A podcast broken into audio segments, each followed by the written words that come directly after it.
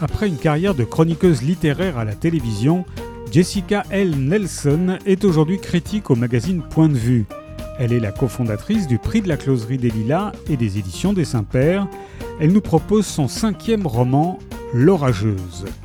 Nous y retrouvons une femme belle, rebelle, brillante. Elle a de multiples amants, parmi eux Musset, Flaubert, Vigny. Ses amis s'appellent Hugo, Madame Récamier, le comte de Lille. En ce siècle de grands bouleversements, elle ne cesse de défendre la cause des femmes et de la République. Mais surtout, elle écrit une œuvre novatrice. Poèmes, essais, pièces de théâtre, romans. Couronnée par plusieurs prix de l'Académie française, elle se distingue par son originalité et invente un style. Son nom, Louise Collet. Dans ce roman flamboyant, Jessica L. Nelson fait mieux que de réhabiliter une femme en avance sur son temps.